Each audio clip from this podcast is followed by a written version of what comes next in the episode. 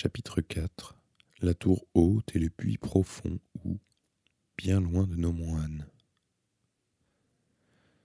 Ce soir-là, Kumiko était de bonne humeur. N'ayons pas peur des mots, d'excellente humeur. Il était près de six heures quand je rentrais de mon rendez-vous avec Maltakano. Et comme je n'avais pas le temps de préparer un dîner digne de ce nom avant le retour de ma femme, je l'avais concocté quelque chose de simple avec ce que j'avais trouvé dans le réfrigérateur. Nous avions dîné en buvant de la bière. Comme chaque fois qu'elle était de bonne humeur, Kumiko me parla de son travail.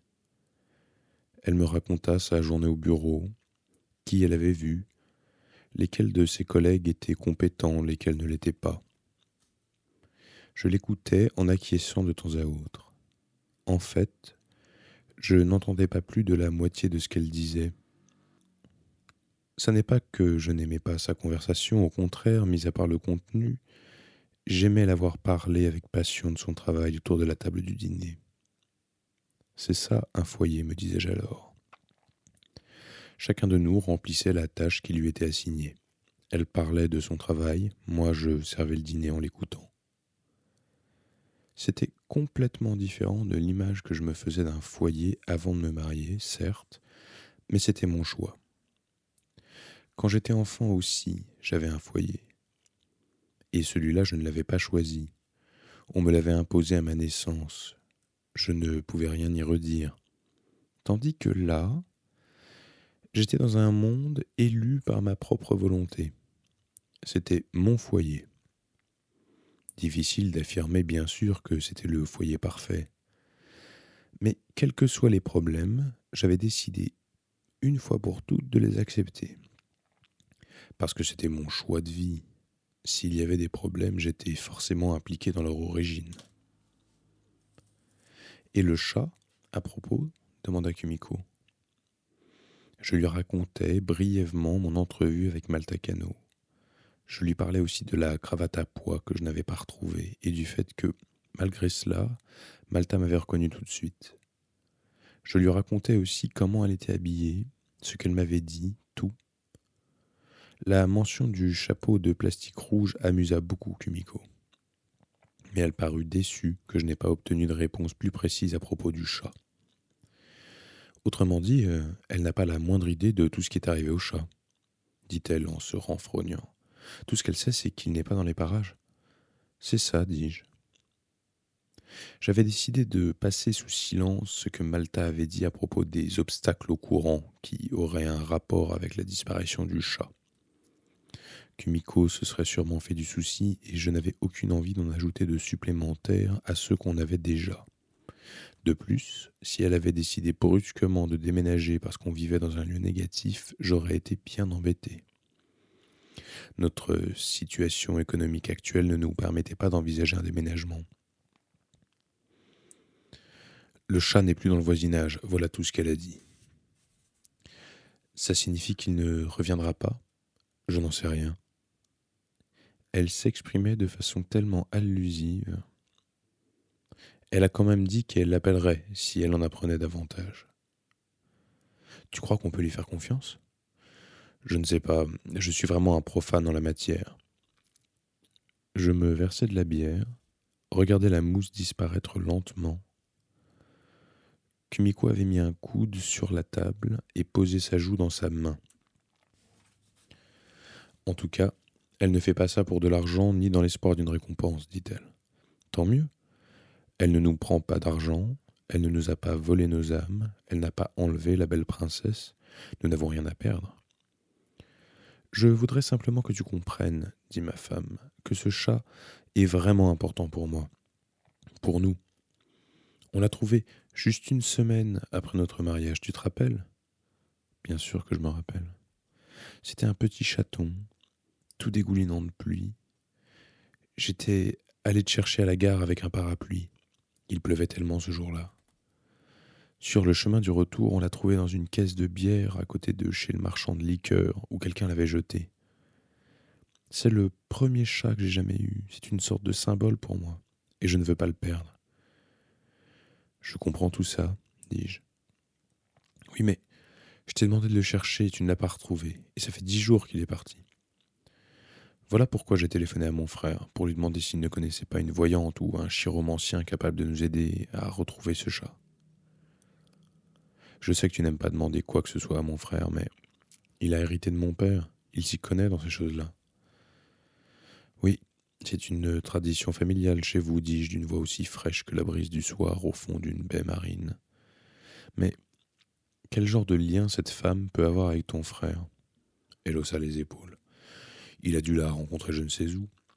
Ces temps-ci, il rencontre beaucoup de monde. Oui, j'imagine.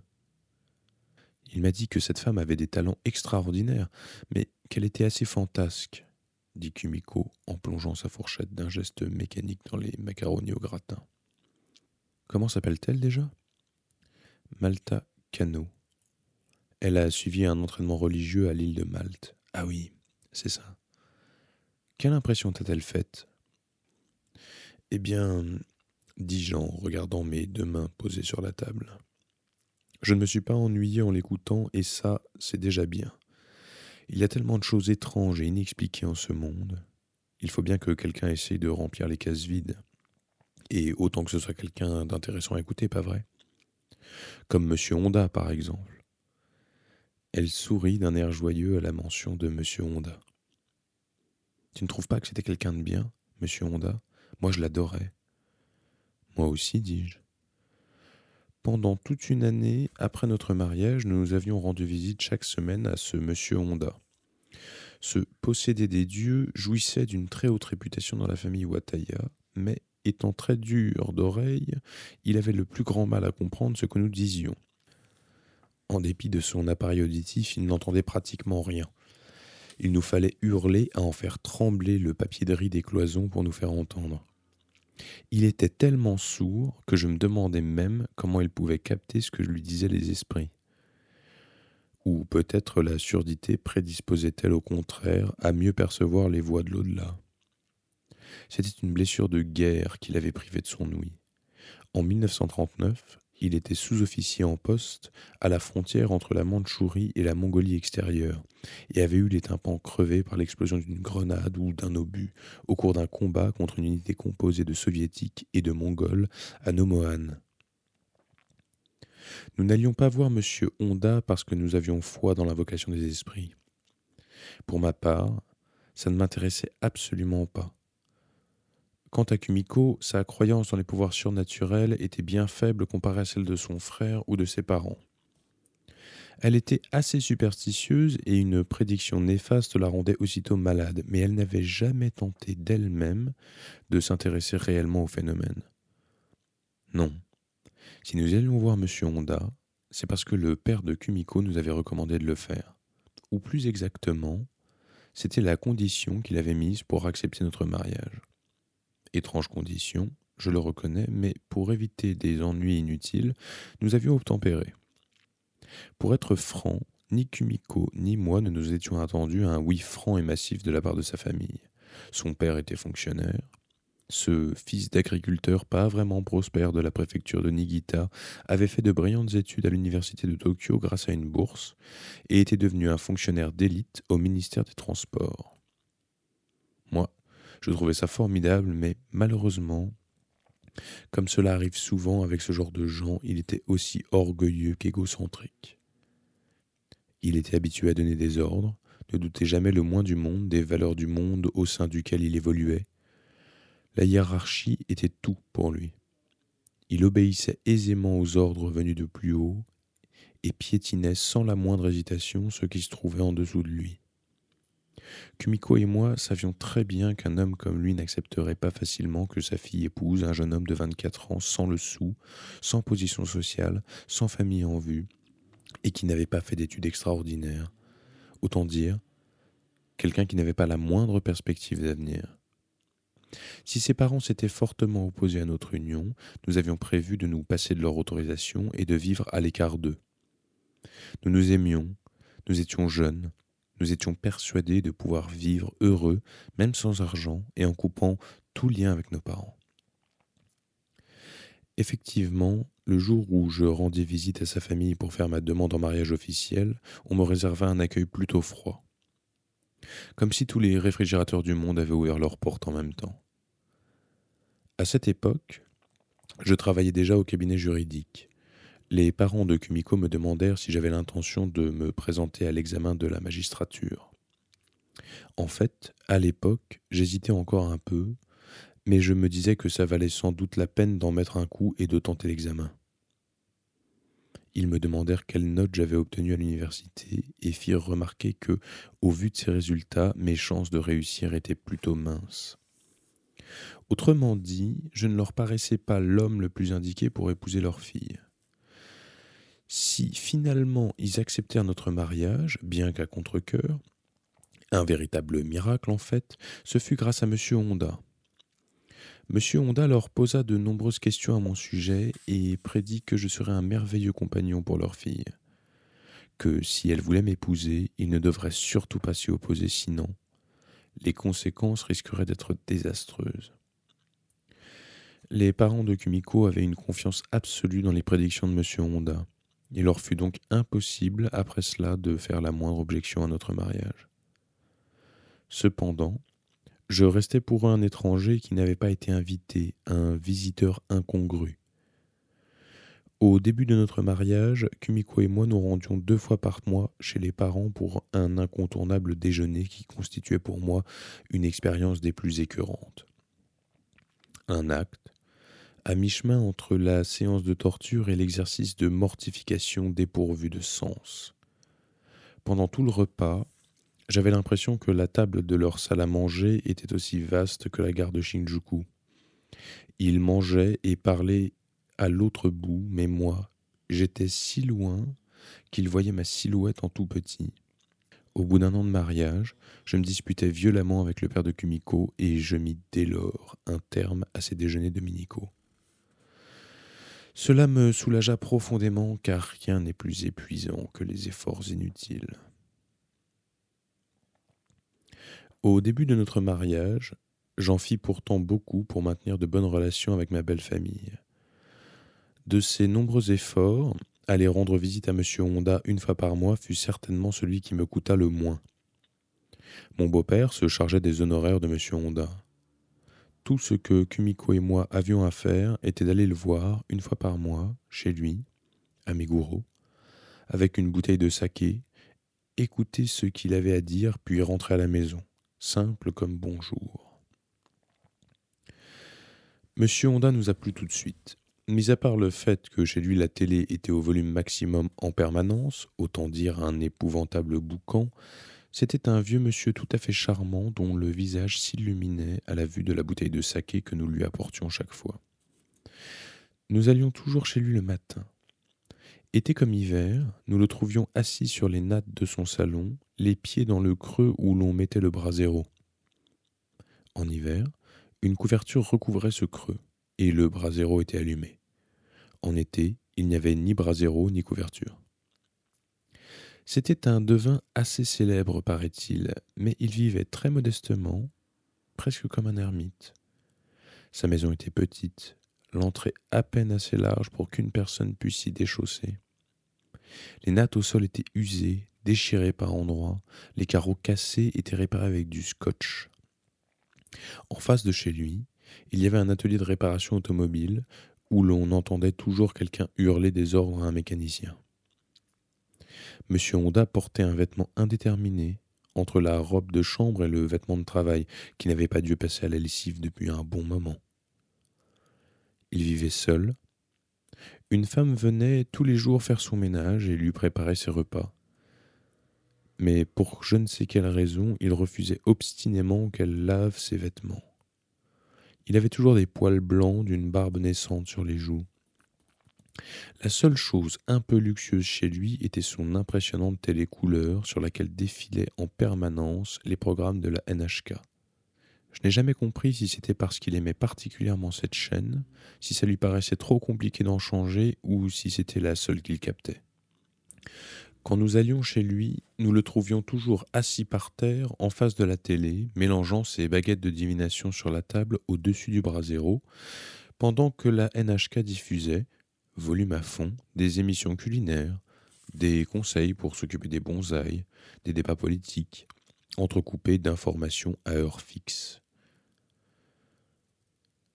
Peut-être que tu ne te tourneras pas vers une carrière juridique, me dit un jour monsieur Honda. À moins qu'il n'ait dit ça à une personne située à au moins vingt mètres derrière moi. Ah bon, fis-je? La loi, finalement, c'est fait pour traiter des affaires du monde terrestre, un monde où le yin est le yin et le yang est le yang. Moi, je suis moi, l'autre est l'autre. Je suis moi, il est lui, crépuscule d'automne. Toi, tu n'appartiens pas à ce monde-là. Tu appartiens à un monde intermédiaire, un peu plus haut ou un peu plus bas que le nôtre. Vaut-il mieux être plus haut ou plus bas? demandai-je par pure curiosité. La question n'est pas là, répondit M. Honda. Puis il fut saisi d'une quinte de tout, à l'issue de laquelle il expectora dans un mouchoir en papier. Il contempla son crachat un moment, puis roula le papier en boule et le jeta dans la corbeille. Ça n'est pas l'ordre du mieux ou du moins bien. Si rien ne vient contrecarrer le courant, ce qui doit s'élever s'élève, ce qui doit descendre descend. Quand on est en courant ascendant, le mieux est de trouver la plus haute tour et de grimper au sommet, et quand on se dirige vers le bas, il vaut mieux descendre tout au fond du puits, le plus profond. Quand il n'y a pas de courant, il vaut mieux ne rien faire du tout. Si l'on va à contre-courant, tout se dessèche et ce monde devient ténèbres. En abandonnant le moi, on se trouve soi-même. Je suis, lui, il est, moi, soir printanier. Actuellement, est-ce un moment où il n'y a pas de courant? demanda Kumiko. Pardon? Est-ce un moment où il n'y a pas de courant? hurla Kumiko. C'est cela, répondit M. Honda avec un léger hochement de tête. Voilà pourquoi il vaut mieux rester immobile, ne rien faire. Mais faites attention à l'eau.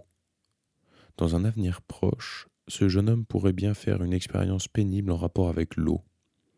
De l'eau qui se trouve dans un endroit où elle ne devrait pas, ou qui ne se trouve pas où elle devrait être.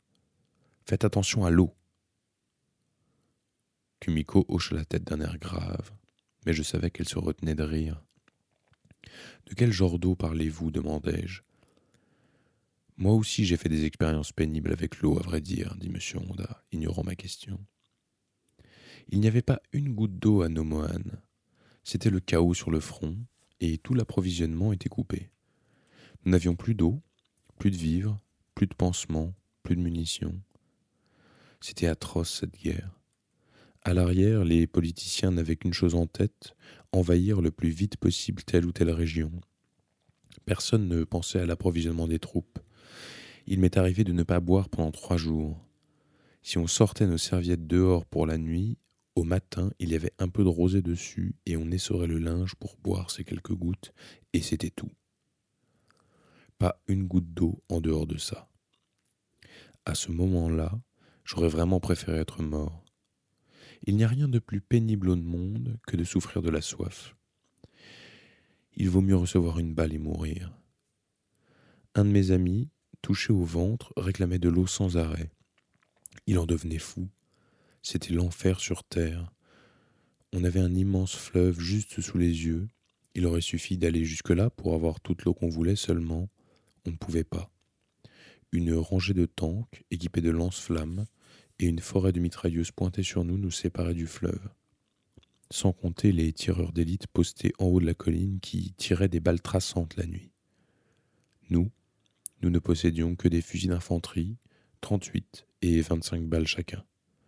Malgré ça, beaucoup de mes camarades descendaient jusqu'au fleuve pour boire parce qu'ils ne tenaient plus. Pas un ne revenait. Ils se faisaient tous tuer. Quand il faut rester immobile, mieux vaut ne pas bouger. Il prit un mouchoir en papier, se moucha bruyamment, inspecta sa morve un moment, puis roula le mouchoir en boule et le jeta. C'est dur d'attendre que le courant se remette en route. Mais quand il faut attendre, il faut attendre. Il faut faire le mort pendant ce temps. Vous voulez dire qu'il vaut mieux que je fasse le mort un moment demandai-je. Pardon? Est-ce qu'il faut que je fasse le mort? Exactement mourir, seul moyen de flotter à la surface, nommons Anne. il continua à nous parler de nos moines pendant une heure. Le père de Kumiko nous avait envoyé écouter les enseignements de M. Honda, mais pendant un an, il ne nous donna pas le moindre enseignement, ne nous fit pratiquement pas une prédiction. Il passait son temps à nous parler de la guerre et de nos moines comment un obus de canon avait arraché la moitié du crâne d'un lieutenant juste à côté de lui, comment il avait bondi sur un tank russe et l'avait fait sauter avec un cocktail Molotov, comment, avec ses camarades, il avait poursuivi un pilote soviétique qui avait atterri dans le désert et l'avait tué. Chacune de ces histoires était assez intéressante et pleine de suspense, mais n'importe quelle histoire a tendance à perdre un peu de son lustre quand vous l'avez entendue sept ou huit fois. Qui plus est, il ne racontait pas ses histoires, il les hurlait, comme s'il était debout en haut d'une falaise à un grand jour de vent et nous de l'autre côté. Ça donnait l'impression de regarder un vieux film de Kurosawa, au premier rang d'un cinéma de banlieue. C'était au point que, quand nous sortions de chez lui, nous étions à moitié sourds pendant un moment. Mais nous, moi du moins, prenons plaisir à écouter les histoires de M. Honda. La plupart étaient assez sanglantes, mais à les écouter ainsi de la bouche d'un vieil homme à l'air mourant, vêtu d'une robe de chambre sale, ces récits de combat devenaient aussi irréels que des contes. Près d'un demi-siècle plus tôt, ces hommes s'étaient battus avec acharnement sur un morceau de terre aride où ne poussait même pas un brin d'herbe, dans la zone frontière séparant la Mongolie extérieure de la Mandchourie. Avant de connaître M. Honda, j'ignorais tout de la bataille de Nomohan. Pourtant, cette bataille avait été d'une splendeur défiant l'imagination. Il s'était battu pratiquement à main nue contre des bataillons soviétiques équipés en machines et avait été totalement écrasé. Plusieurs bataillons avaient été entièrement décimés. Le commandant, qui, pour éviter l'extermination de ses troupes, leur avait ordonné de son propre chef de battre en retraite, s'était ensuite vu contraint au suicide par ses supérieurs et était mort pour rien. Beaucoup de soldats faits prisonniers par les Russes n'avaient pas osé rentrer au Japon à la fin de la guerre, au moment de l'échange des prisonniers, et avaient fini leur jour en terre mongole, parce qu'ils craignaient d'être accusés d'avoir fui devant l'ennemi. Monsieur Honda, lui, avait été évacué parce qu'il avait perdu l'usage de son ouïe, et c'est ainsi qu'il était devenu diseur de bonne aventure. Finalement, cette surdité a été ma chance, disait-il, car sinon, on m'aurait probablement envoyé me battre sur une île du Pacifique Sud, où j'aurais trouvé la mort. En fait, la plupart des soldats qui ont survécu à la bataille de Nomoine sont morts plus tard dans le Pacifique. La défaite de Nomohan a été une honte si vive pour l'armée impériale que tous les survivants étaient expédiés sur les fronts les plus durs, comme si on leur ordonnait d'aller se faire tuer là-bas pour cacher leur honte. En revanche, les officiers d'état-major qui avaient donné les ordres absurdes à Nomohan ne furent jamais inquiétés, ils ont fait de brillantes carrières dans les instances centrales de l'armée et, après la guerre, certains d'entre eux se sont même lancés dans la politique, tandis que les pauvres bougres qui avaient combattu sous leurs ordres ont tous été exterminés. Pourquoi la bataille de Nomoine était-elle si honteuse pour l'armée impériale? demandai-je. Après tout, les soldats japonais se sont tous battus courageusement. Beaucoup d'entre eux ont succombé. Pourquoi traiter les survivants si cruellement? Mais Monsieur Honda n'avait pas entendu ma question. Il mélangea à nouveau ses bâtonnets divinatoires. Il vaut mieux faire attention à l'eau, dit-il. La conversation en resta là. Après ma dispute avec les parents de ma femme, elle et moi cessâmes nos visites chez Monsieur Honda. Il n'était plus question de continuer à laisser mon beau-père régler ses séances, et pour ma part, je n'avais pas les moyens de payer les honoraires. J'ignorais d'ailleurs à combien ils se montaient. Nous émergions à peine des difficultés financières de l'époque de notre mariage et maintenions à grand-peine la tête hors de l'eau.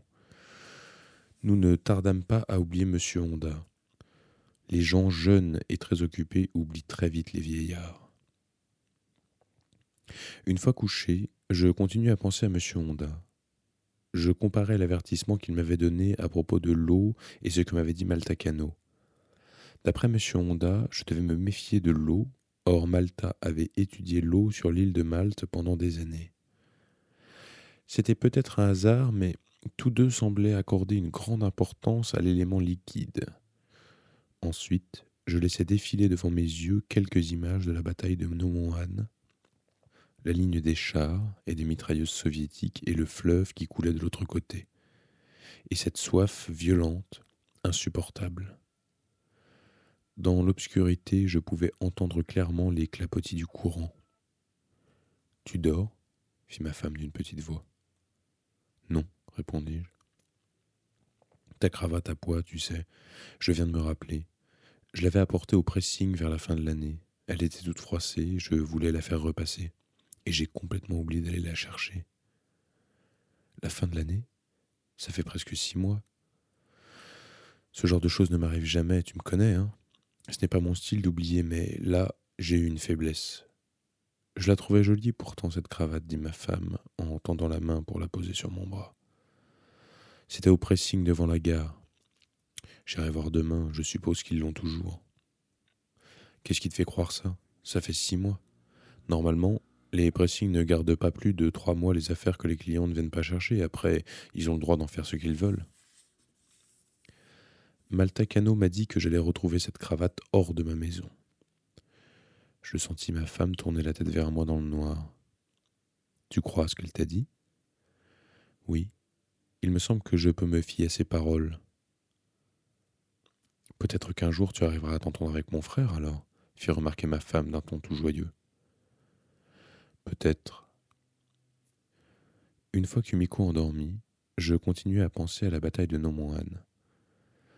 Tant de soldats reposaient là-bas, le ciel étoilé au-dessus de leur tête, enveloppé par le concert d'innombrables grillons. J'entendais aussi le fleuve couler. Je m'endormis, bercé par le bruit de l'eau.